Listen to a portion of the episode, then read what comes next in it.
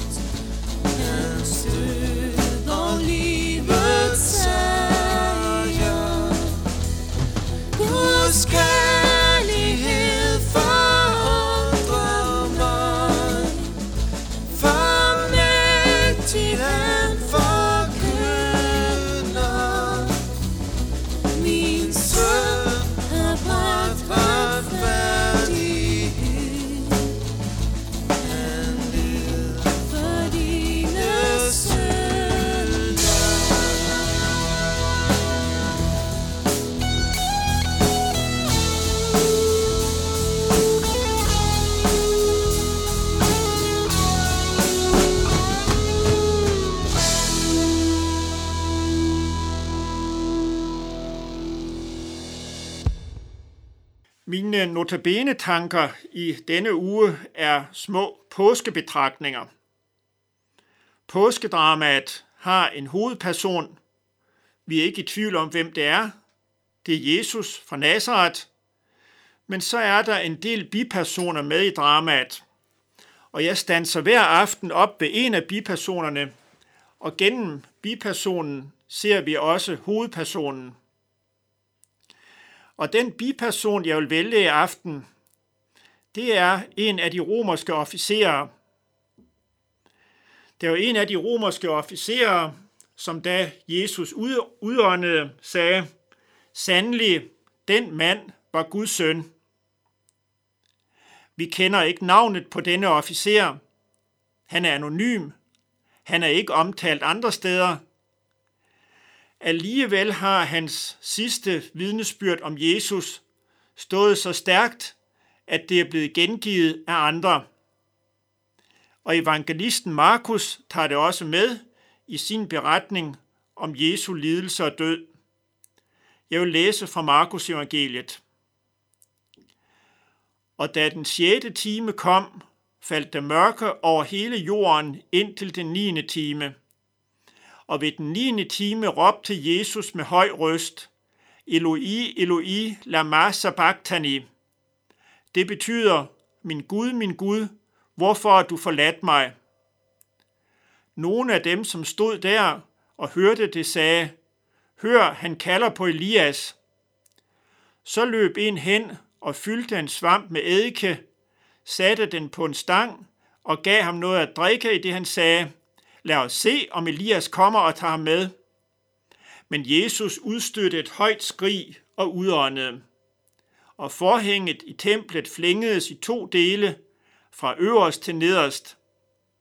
Da officeren, som stod lige over for ham, så, at han udåndede sådan, sagde han, sandelig, den mand var Guds søn. Så langt Markus-teksten. I hele det forløb, som er gået forud, har det været noget, som har gjort et stærkt indtryk på denne romerske officer. Dagen har for ham nok været en arbejdsdag som mange andre arbejdsdage. Soldaterne skulle gøre det, som magtapparatet krævede af dem. De skulle opretholde ro og orden. Der var også forbrydere, som skulle have deres straf. Og denne officer har sikkert set meget ondskab og brutalitet. Men denne forbryder, som han denne dag har været med til at korsfeste, han har alligevel været anderledes, eller gjort et anderledes indtryk på ham. Hele processen har nok været omgivet af hån og spot, det har været nedværdigende og ydmygende, forbundet med meget lidelse og smerte. Alligevel har det været noget, som var så stærkt og kraftfuldt, at det gjorde indtryk også på denne romerske officer. Han havde hørt, eller havde måske hørt, hvordan manden på korset bad for sine fjender, viste omsorg selv for andre i dødstiben. Og helt spontant udbryder denne officer, da Jesus udåndede, sandelig, den mand var Guds søn. Et stærkere vidnesbyrd kan man næsten ikke forestille sig. Næsten profetisk. Officeren indså, at denne mand på det midterste kors, han var ikke bare et godt menneske, han var ikke bare et retfærdigt menneske eller et heltemodigt menneske. Nej, sandelig, han var Guds søn. Markus indleder sit evangelium med at sige, at det er evangeliet om Jesus Kristus, Guds søn. Det er ligesom det, som Markus vil, det billede Markus vil tegne af Jesus igennem hele evangeliet, at han er Guds søn. Og så får vi her ved slutningen af evangeliet dette vidnesbyrd fra den romerske officer. Sandelig, han var Guds søn. Og så er denne romerske officer også et eksempel på et menneske, som bevæger sig ind i troens verden, som åbner sig for det, som er større, lader sig gribe og bevæge. Han, som er hovedpersonen, Jesus fra Nazareth, han kan gøre indtryk. Han kan drage mennesker til sig.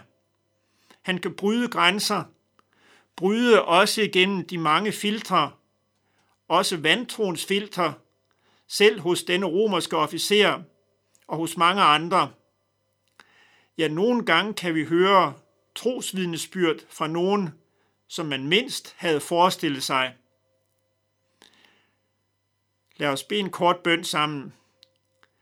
Herre, skab også denne tro og bekendelse hos os, at trods hvad det måtte være af indre protester i os, at vi dog må bekende, sandelig, han var Guds søn.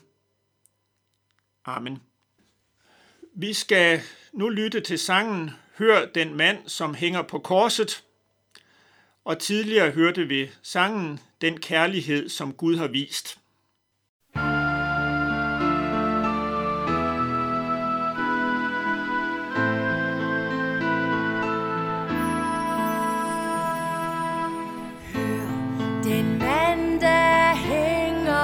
korset råber højt, det er